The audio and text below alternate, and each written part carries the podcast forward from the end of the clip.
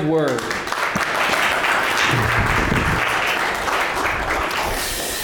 Jace, thanks for anointing the pulpit for me. I've not. It's going to be special today.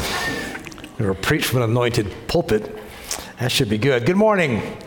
So glad you're here. Welcome. If you are watching us from home, welcome. Uh, we've been praying for you earlier that God will meet you in this time. Thank you for tuning in and listening to God's word. Um, listen, I'm really happy and grateful to Jace for, for assigning this Sunday for me to preach and suggesting we do it around a Christmas theme. So I began to think about the incarnation, that the title of the sermon today is The Incarnation, and which means in the flesh, incarnation in the flesh, which Jace described. It's the truth of that God became man in the flesh and blood.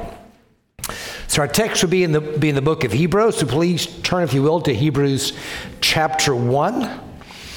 Some of us may have had full meals yesterday and the day before. Maybe you ate more than you needed to. I know I did, and it takes a while to digest that. Well, it's going to be kind of like that. It's going to be a sermon that's going to take some digesting afterwards. And uh, so if you take notes, I commend that, but you won't be able to write down everything. So I'll have the quotes and the verses online on Monday or so, I hope, that uh, you can look at to further understand this. So open your Bibles to Hebrews chapter 1. Uh, the description of the reality of the incarnation is the primary focus of the first two chapters of Hebrews. And we'll read both of them, so buckle up. Uh, if we had more time, we could examine what they say about men and angels Today we'll stick to the main theme of these two verse passages, these two chapters, which is also the main thing of the book of Hebrews, which is the absolute supremacy and sufficiency of Jesus Christ as the revealer and mediator of God's grace. That's what Hebrews is about. That's what these two chapters are about. First century Jewish converts needed to understand that Jesus is superior to the ancient prophets superior to Aaron and the priesthood, superior to Moses. And we'll see in chapter 1 that they needed to understand that Jesus is superior to angels. The writer of Hebrews does this by proclaiming that Jesus was God and man, the incarnation.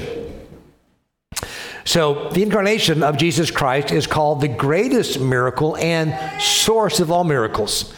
The reality of God becoming man staggers the imagination, completely evades comprehension, and is received only by divine revelation. Without the incarnation, there is no possibility of salvation. Without a firm faith in the reality of the incarnation, there is no stability, there is no confidence in the Christian life. Over centuries, men have struggled to put this marvel into words and have fallen short as I will today, although God's word is sufficient for us. We read their words not so much to dissect them or even totally understand them, but rather to sit and marvel and wonder at them. Let me read you I think we'll have on the screen as well a few quotes from over the centuries as men have tried to get their arms around this thing of the incarnation. Athanasius of Alexandria said around 300 AD, Our Lord took a body like ours and lived as a man in order that those who had refused to recognize him in his superintendence and captaincy of the whole universe might come to recognize from the works he did here below in the body that what dwelled in the body was the Word of God. Creation is sufficient for man to know there is a God, but only through Jesus Christ can they have that revelation. Augustine of Hippo, around 420 AD, said this, and this is amazing. He by whom all things were made was made one of all things. The Son of God by the Father without a mother became the Son of Man by a mother without a father. The Word who is God before all time became flesh at the appointed time. The maker of the sun was made under the sun. He who fills the world lays in a manger. Great in the form of God, but tiny in the form of a servant. This was in such a way that neither was his greatness diminished by his tininess, nor his tininess overcome by his greatness. C.S. Lewis says this in The Grand Miracle, talking about how it came about. He says, talking about Israel, one people picked out of the whole earth, that people purged and proved again and again. Some lost in the desert before they reached Palestine, some stay in Babylon, some becoming indifferent. The whole thing narrows and narrows until at last it comes down to a little point. The small, small as the point of a spear, a Jewish girl at her prayers. That is what the whole of human nature has narrowed down to before the incarnation takes place. All that rode on Mary. Far be it from us to go without a Lord of the Rings quote. Galadriel says, The quest stands on the edge of a knife, stray but a little, and it will fail to the ruin of all. God's quest stood on the smallest point a single human woman. All the fate of all the universe rested in that woman in that moment. A solitary believing girl. Wayne Grudem also speaks of the incarnation, and I will lean heavily on Dr. Grudem's writings. I will quote him without acknowledging it many times throughout this sermon today, very helpful. He says this It is by far the most amazing miracle of the entire Bible. Far more amazing than the resurrection, and more amazing even than the creation of the universe. The fact that the infinite, omnipotent, eternal Son of God could become man and join himself to human nature forever so that infinite God become became one person with finite man will remain for eternity the most profound miracle and the most profound mystery of all the universe.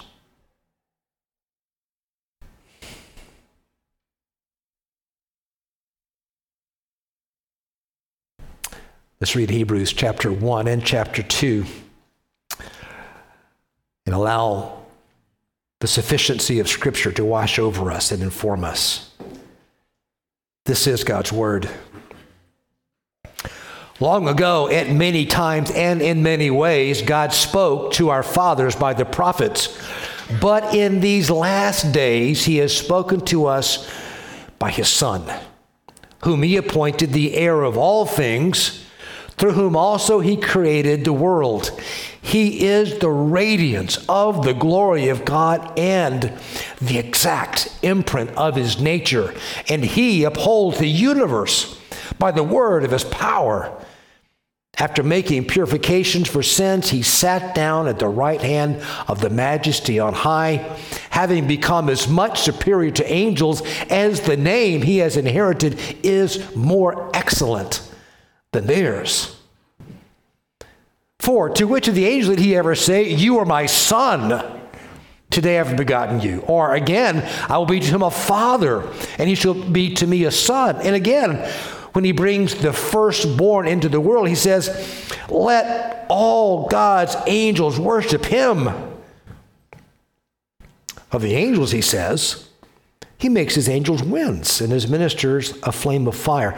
But of the Son, he says, Your throne, O God, is forever and ever. The scepter of uprightness is the scepter of your kingdom. You loved righteousness and hated wickedness. Therefore, God, your God, has anointed you with all of gladness beyond your companions.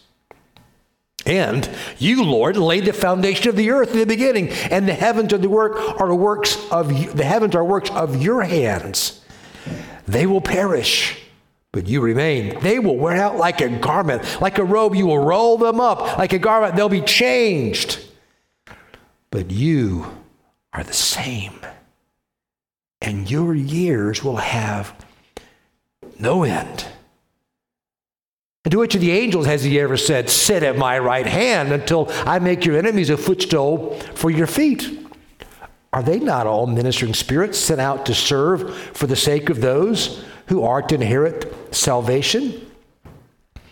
Chapter 2, verse 1 Therefore, we must pay much closer attention to what we have heard, lest we drift away from it. For since the message declared by angels proved to be reliable, and every transgression or disobedience received a just retribution, how shall we escape if we neglect such a great salvation? It was declared at first by the Lord, and it was attested to by us to us by those who heard, while God also bore witness by signs and wonders and various miracles and by gifts of the Holy Spirit distributed according to his will. For it was not to angels that God subjected the world to come, of which we are speaking. It has been testified somewhere what is man that you are mindful of him? Or the Son of Man that you care for him. You made him for a little while lower than the angels. You have crowned him with glory and honor, putting everything in subjection under his feet. Now, in putting everything in subjection to him, he left nothing outside of his control.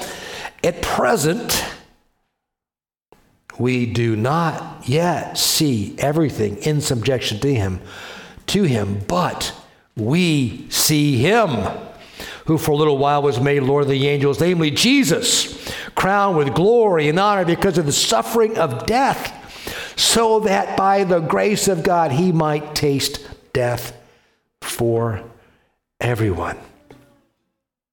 For it was fitting that he, for whom and by whom all things exist, and bringing many sons to glory, should make the founder of their salvation perfect through suffering. For he who sanctifies and those who are sanctified all have one source. That is why he is not ashamed to call them brothers, saying, I will tell of your name to my brothers. In the midst of the congregation, I will sing your praise. And again, I will put my trust in him. And again, behold, I and the children God has given me. Oh, in verse 14. Since therefore the children, share in flesh and blood, he himself likewise partook of the same things, that through death he might destroy the one who has the power of death, that is the devil, and deliver all those who through fear of death were subject to lifelong slavery. For surely it is not angels that he helps, but he helps the offspring of Abraham. Therefore, he had to be made like his brothers in every respect, so that he might become a merciful and faithful high priest in the service of God to make propitiation for the sins of the people. For because he himself has suffered and tempted, he's able to help those we here today who are being tempted. Heaven and earth will pass away, but God's word endures forever. Let's pray.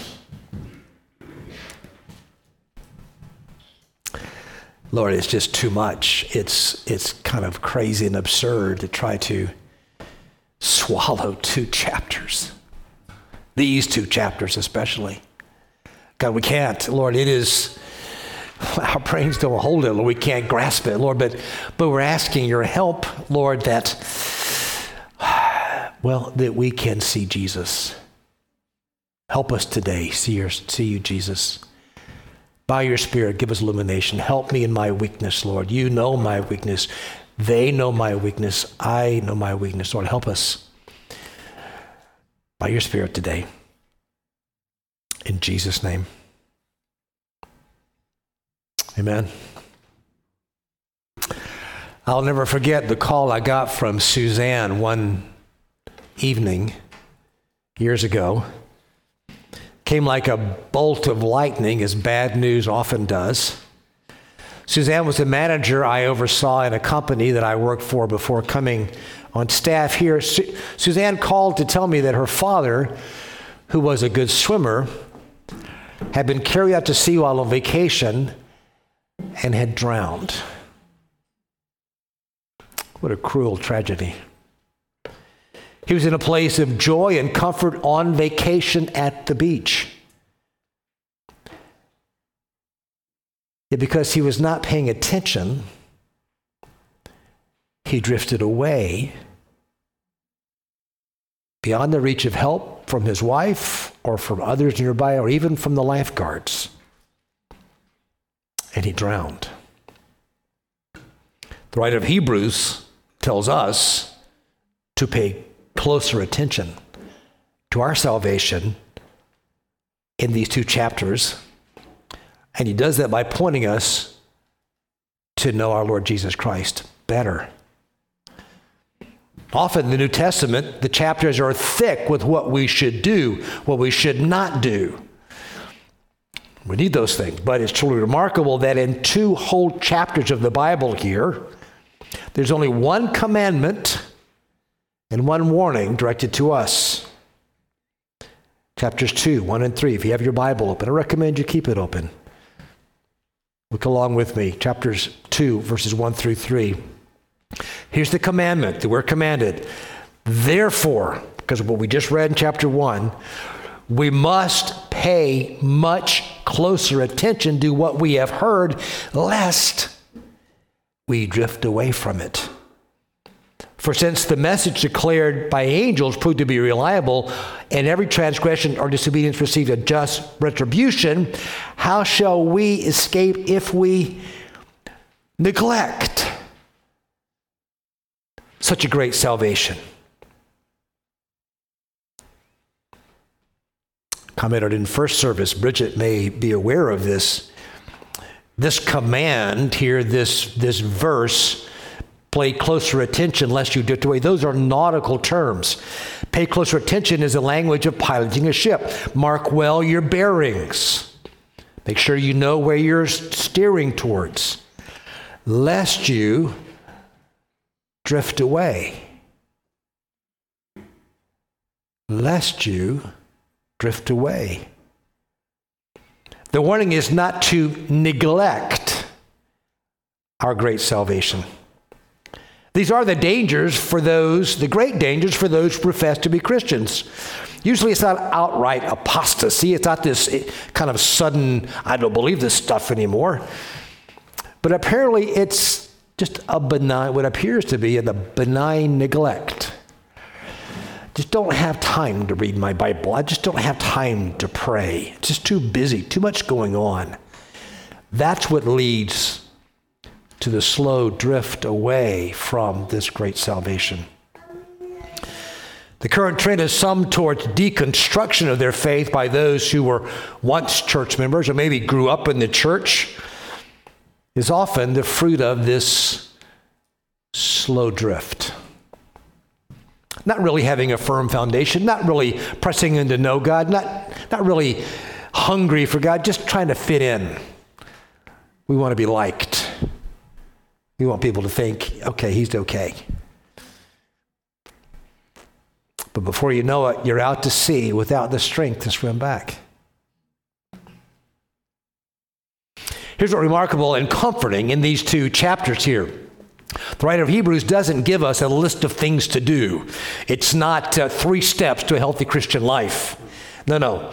He calls us to survey the glorious truths of the incarnation of Jesus Christ, fully God, fully man, so that we are filled with worship of the supremacy of God and empowered to enjoy his great salvation, to eagerly obey his commandments, and to receive his tender mercies and compassion in our times of suffering. He says, Look to Jesus. So, let's dive into the glories in the incarnation and stay safe. Okay? So, two points today Jesus is fully God, number one. Number two, Jesus is fully man. So, let's look at a definition here Dr. Grudem helps us with simple, hopefully understandable, and, and rememberable. Memorable. He says this Jesus is fully God and fully man in one person and will be so forever. That's the incarnation. And we see it in chapter 2, verse 14. If you have your Bible open, look at it with me. Since therefore the children share in flesh and blood, he himself likewise partook of the same things, that through death he might destroy the one who has the power of death, that is the devil, and deliver all those who through fear of death were subject to lifelong slavery. In these two chapters, we see that Jesus, as man, is appointed heir of all things. Chapter 1, verse 2. Makes purification for sin. Chapter 1, verse 3. As the risen God in man was called to sit on the throne of God and given a much superior name than the angels. Chapter 1, verses 3 and 4. God prophesied that there was a day of Jesus' birth. Chapter 1, verse 5 and 6 in Psalm 2. Because of his righteous life, Jesus is rewarded with the oil of gladness beyond his companions. Chapter 1, verse 9 in Psalm 4. As the risen Savior, he is called to sit at God's right hand until he makes his enemies a footstool. Chapter 1, verse 13 in Psalm 110. Jesus partook of flesh and blood. 214 was made like his brothers in every respect. 217 became a merciful and faithful high priest. 217 suffered temptation. 218 amazingly jesus experienced things as a man that he had never and could never experience as god. Some of these things list a few of them. Jesus had a human mind Luke 2:52 says that he increased in wisdom. Jesus grew in his understanding. He had to learn things. He had to his human mind was not omniscient though his divine mind was. His human mind he had to learn. Jesus had a human soul and emotions. The night before his crucifixion, Jesus said, "My soul is sorrowful, even to death." In Matthew 26, 38, Jesus marveled at the faith of the centurion. Jesus wept uh, elsewhere at the death of Lazarus and was furious at his death.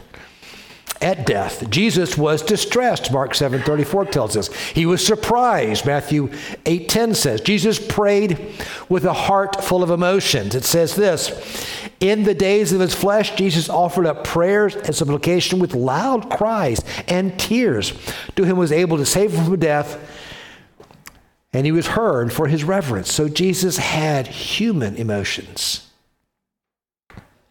Also, he had a human soul that had to mature. Hebrews 5 8 says, although he was a son, he learned obedience through what he suffered. Jesus had to learn obedience. His human soul matured.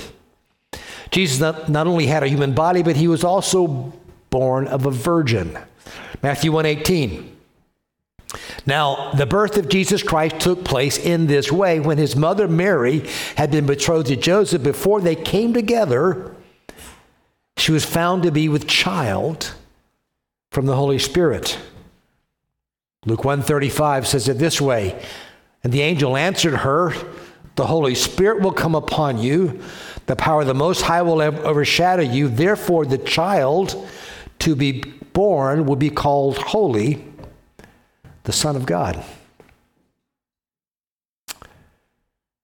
So, why a virgin birth? Why was it necessary for Jesus to be born of a virgin? Could God have done it a different way? I don't, apparently not. That's how he did it. The way it's supposed to be done, right? A few thoughts on the virgin birth. Why is the virgin birth necessary? Well, first, salvation ultimately comes from the Lord. This is the offspring or seed promised at the time of the fall of the mankind into sin. The first gospel is shared.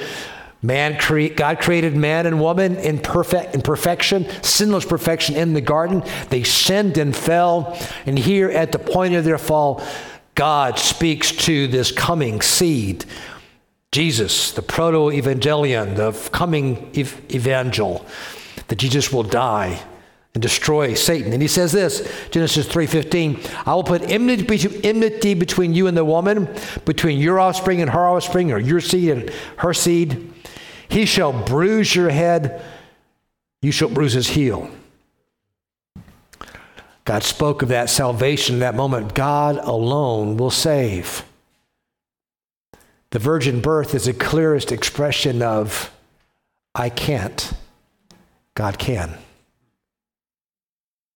Also, the virgin birth made possible the uniting of full deity and full humanity in one person. Only through the virgin birth is it possible to have the full uniting of full deity and full humanity in one person. Jesus did not merely have a human body inhabited by a divine nature or spirit, as some have taught. He wasn't God in a man suit. Also, Jesus was not two distinct persons, a human person and a divine person in one body. Neither were Jesus' human nature, divine nature somehow synthesized into a new kind of third nature, which was human and divine. Teachings like that that corrupt and distort this reality of incarnation plagued the church for generations, for centuries, and plague us still. Thankfully, around 450 AD, the Council of Chalcedon took on these heresies to provide us with a clear definition of the incarnation. Bring a couple of quotes to you. They're a little dense. ask you to lean in uh, and, and let's try to grasp these things together. The first one is this it's just part of a longer quote. He says, They say this The same Son, our Lord Jesus Christ, the same perfect in Godhead and also perfect in manhood, truly God and truly man of reasonable, meaning rational, soul and body, consubstantial, co-essential, uh, of the same substance, of the same essence with the Father according to the Godhead, and consubstantial of the same substance with us according to manhood. Same substance, same essence of God, and the same substance, essence of man. Jesus was as one person. They go on to say this according to the manhood, one and the same Christ, Son, Lord, only begotten, to be acknowledged in two natures, inconfusedly, unchangeably, indivisibly, inseparably. This God, this Savior, our Lord Jesus, He was God and man inconfusedly. They weren't mixed up or scrambled somehow. Unchangeably, He is that way forever. It will never change. Indivisibly, you can't separate them out. Inseparably, they are together that way, and thank be to God. Someday when we're in heaven, we will see Jesus. We will see the God man who will be that like that for all eternity. Wow. The distinction of the natures being by no means taken away by the union, but rather the property of each nature being preserved and concurring in one person and one substance, not parted or divided into two persons, but one and the same Son and only begotten God, the Word, the Lord Jesus Christ. Hallelujah. The glory of the incarnation ranks alongside the glory and majesty of the Trinity. No wonder the angels worshiped at the baby laid in the manger. No wonder the very stars aligned to point to where he was born. No wonder all the Old Testament straying forward to proclaim and understand the incarnation. And the New Testament shouts the praise of the incarnation. All the old legends and myths of all time groped in the darkness to find this, this desire, this universal hope, this hidden truth that God could reveal himself to man. That seed is in all human hearts, and people invented stories trying to understand it, and God revealed it to us through his incarnate Son. God has become a man. There is, apologies to, to Jace, no analogy or metaphor that can in any way explain this. It is unique in all the universe. The only appropriate response is awe and worship. This is our God.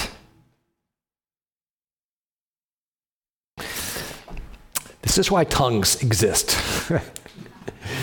you get to a place where you want to worship, but there are no more words left. And so God gives this heavenly language that you can worship in. I'm tempted to speak in tongues right now, but I won't. Another thing the virgin birth also makes possible Christ's true humanity without inherited sin. Or some call it original sin, the idea of original sin, inherited sin. Okay, so Adam is, Jesus taught us this Adam is the federal head of all mankind, meaning in Adam, we died when he sinned. We died in Adam. We're descendants of Adam. But Jesus was not descended from Adam. So Jesus, as a man, did not die in Adam. Hallelujah, right? What about Mary? Right? He, was born of Mary. Why didn't her sinful nature affect Jesus? Well, the Roman Catholic Church teaches that Mary herself was sinless. The Roman Catholic doctrine of the Immaculate Conception holds that Mary was conceived in sinless holiness. And it also teaches that Mary was free from personal sin for her whole life. So she was already holy. And I guess that's why she is worshiped.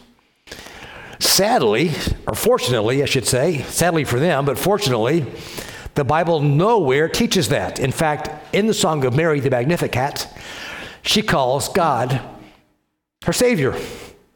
Mary needed a Savior. She was indeed born in sin, was a sinner, needed a Savior, but the Holy Spirit in her, when He came over her, prevented that sinfulness from affecting Jesus somehow. Let's read Luke 135 again. The angel said, The Holy Spirit will come upon you, the power of the Most High will overshadow you. Therefore, the child will be born will be called holy, the Son of God. The miracle of that conception, Jesus was shielded. So he didn't have the inherited nature of sin. So, what does this mean?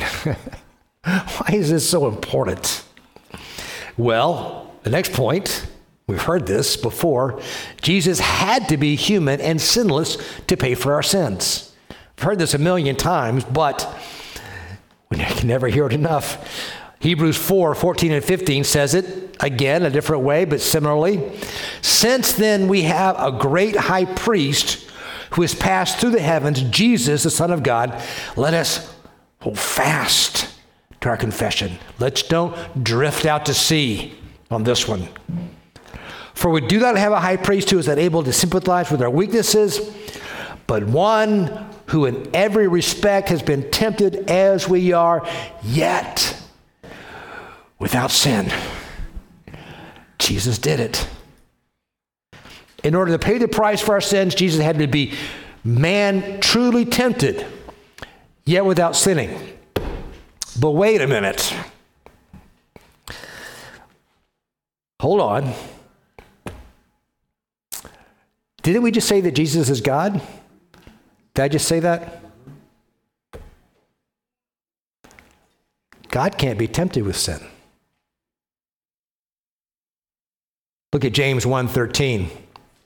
Let no one say when he is tempted, I am being tempted by God, for God cannot be tempted with evil, and he himself tempts no one.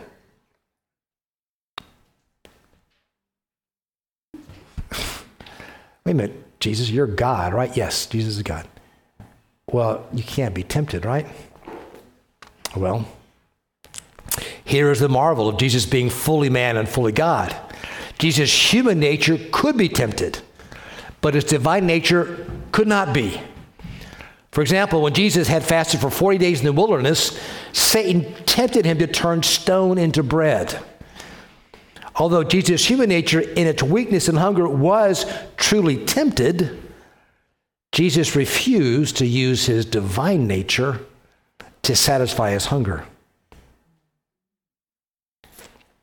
Dr. Wellum, in his uh, great book, The God, the Son Incarnate, talks about it this way. Through centuries of debate, the consistent witness of the church is that Christ has two wills divine will according to his divine nature, and a human will according to his human nature.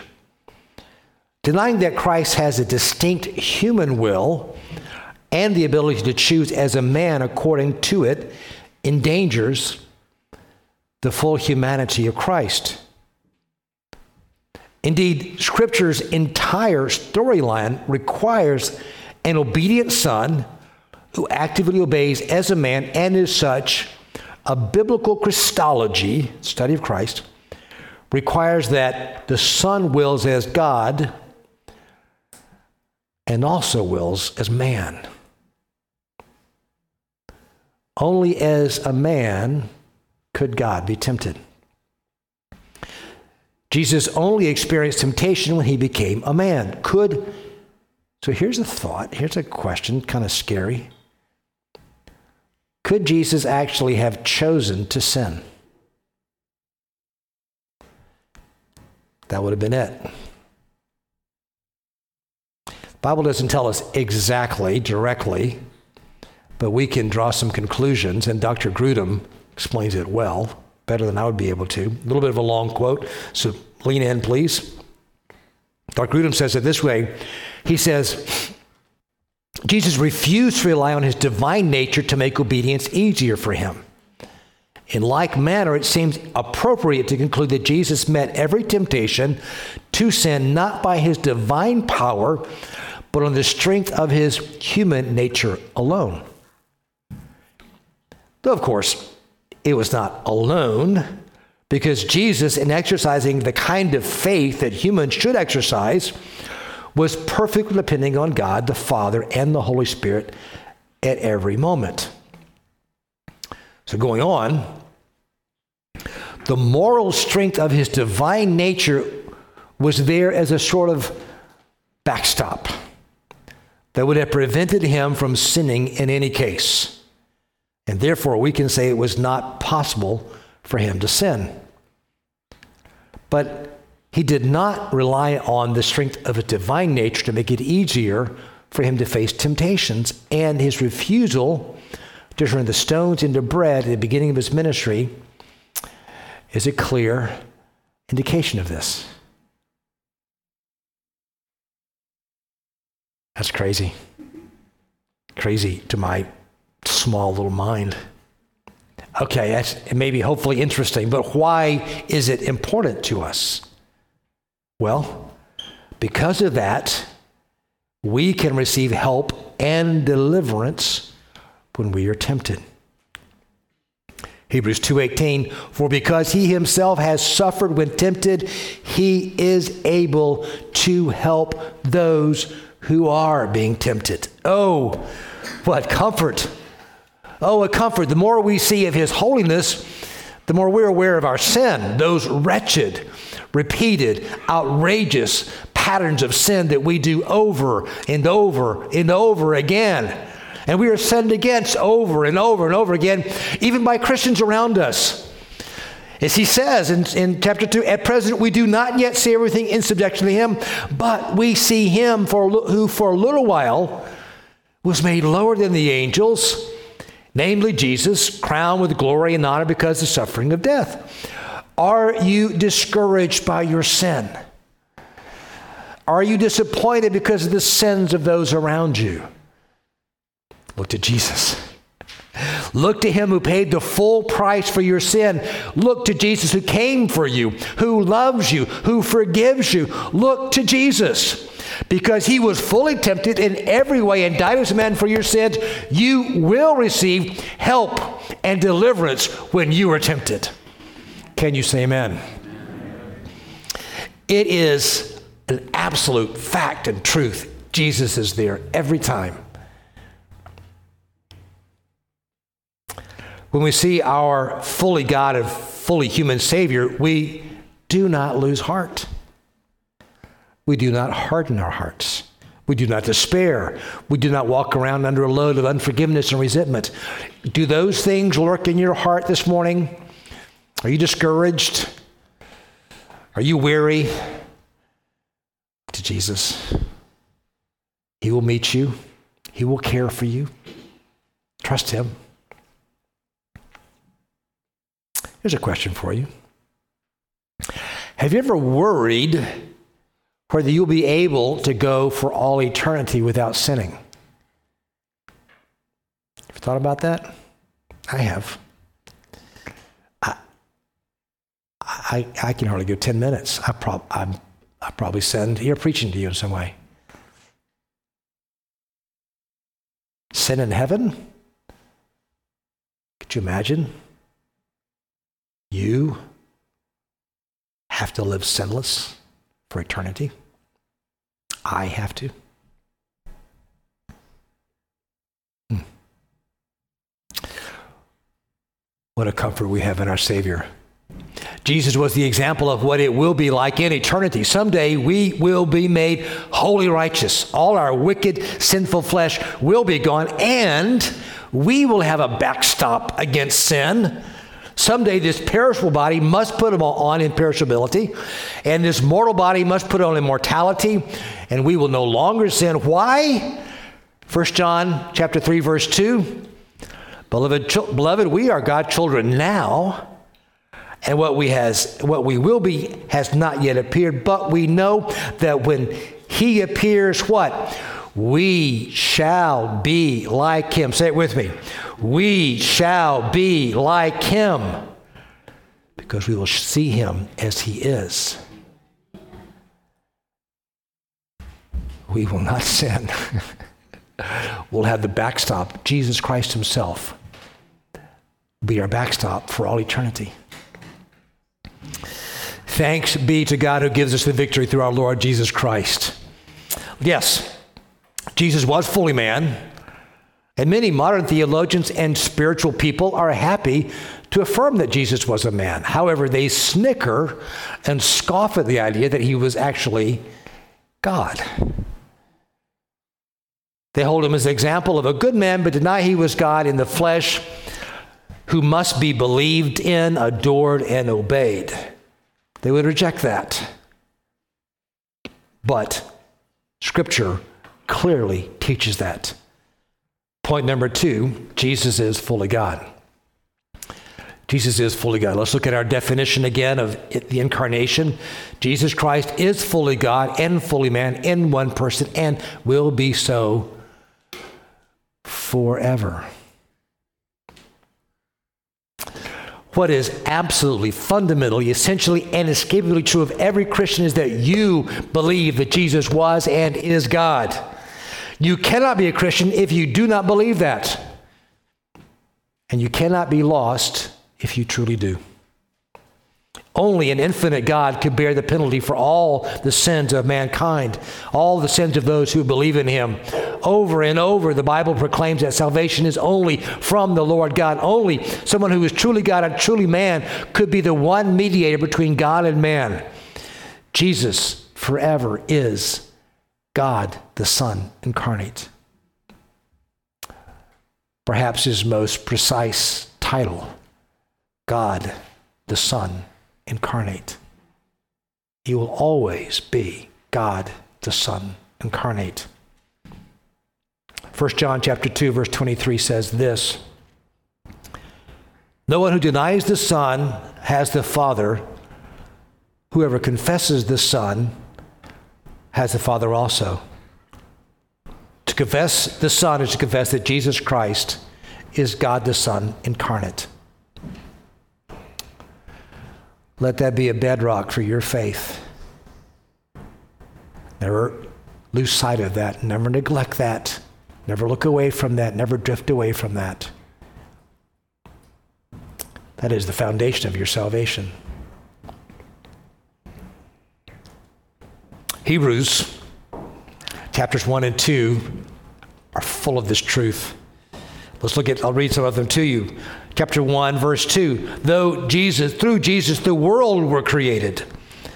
Jesus is the Word in John chapter 1. All things were made through him. Without him was not anything made that was made. Chapter 1, verse 8. Your throne, O God, is forever and ever. That's actually one of the seven direct declarations in the New Testament that Jesus is God. Verse 9, chapter 1, verse 9 Jesus laid the foundations of the earth. The heavens are the works of his hand, and Jesus will never perish. Chapter 1, verse 12 Jesus as God never changes. 210 Jesus is he for whom and by whom all things exist. Jesus, Hebrews, the writer of Hebrews proclaims to us, chapters 1 and 2, is God. As I mentioned, throughout the New Testament, seven times in five different books by four different authors, Jesus is proclaimed to be God, Theos in the Greek. God, very God. Let's read these seven verses. Let me read them to you. Let this truth settle deeply in your heart. John chapter 1, verse 1 In the beginning was the Word, and the Word was with God, and the Word was God. Jesus was the Word made flesh. Jesus was the Word when God said in Genesis chapter 1, Let there be light. Jesus was acting there, the eternal, ever, ever God. When it says he's the firstborn of all creation, doesn't mean he, he was firstborn. It means he is the preeminent Lord over all creation. John 1:18. No one has ever seen God, the only God who is at the Father's side has made him known. The only God, Jesus, has made the Father known. John 20, 28, Thomas, seeing the risen Savior, cries out, My Lord and my God. He is not rebuked or reproved or corrected. He appropriately was worshiping God. Apostle Paul in Romans 9 5 says this To them belong the patriarchs, and from their race, according to the flesh, is the Christ who is God. Overall, blessed forever. Amen. Titus 2, speaking of those who have received grace, says that we are waiting for our blessed hope, the appearing of the glory of our great God and Savior, Jesus Christ. Our great God and Savior, Jesus Christ.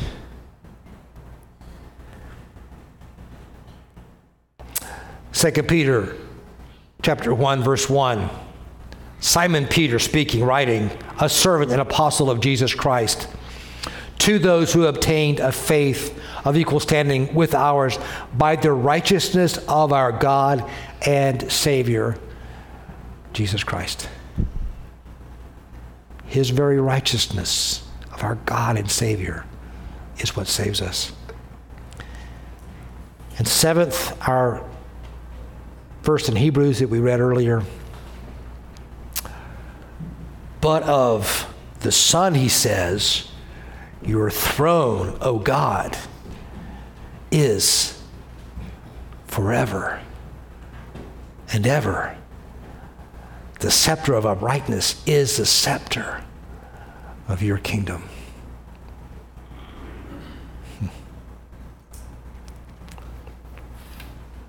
To all that, we can only say, Behold our God seated on the throne. Come, let us adore him. Behold our King. Nothing can compare. Come, let us adore him. Please stand with me while we pray and respond. Lord God, Jesus, Lord, our Savior and King, our holy, righteous God the Son incarnate. We worship you. Father, we worship you. Holy Spirit, we worship you. You are great works you have done. Thank you for your words. Thank you for this reality that is ballast. It is a foundation. It is a rock. It is an anchor for our souls. Lord, may it go down firmly. May we pay closer attention to it, lest we not drift. May we press into you, Lord.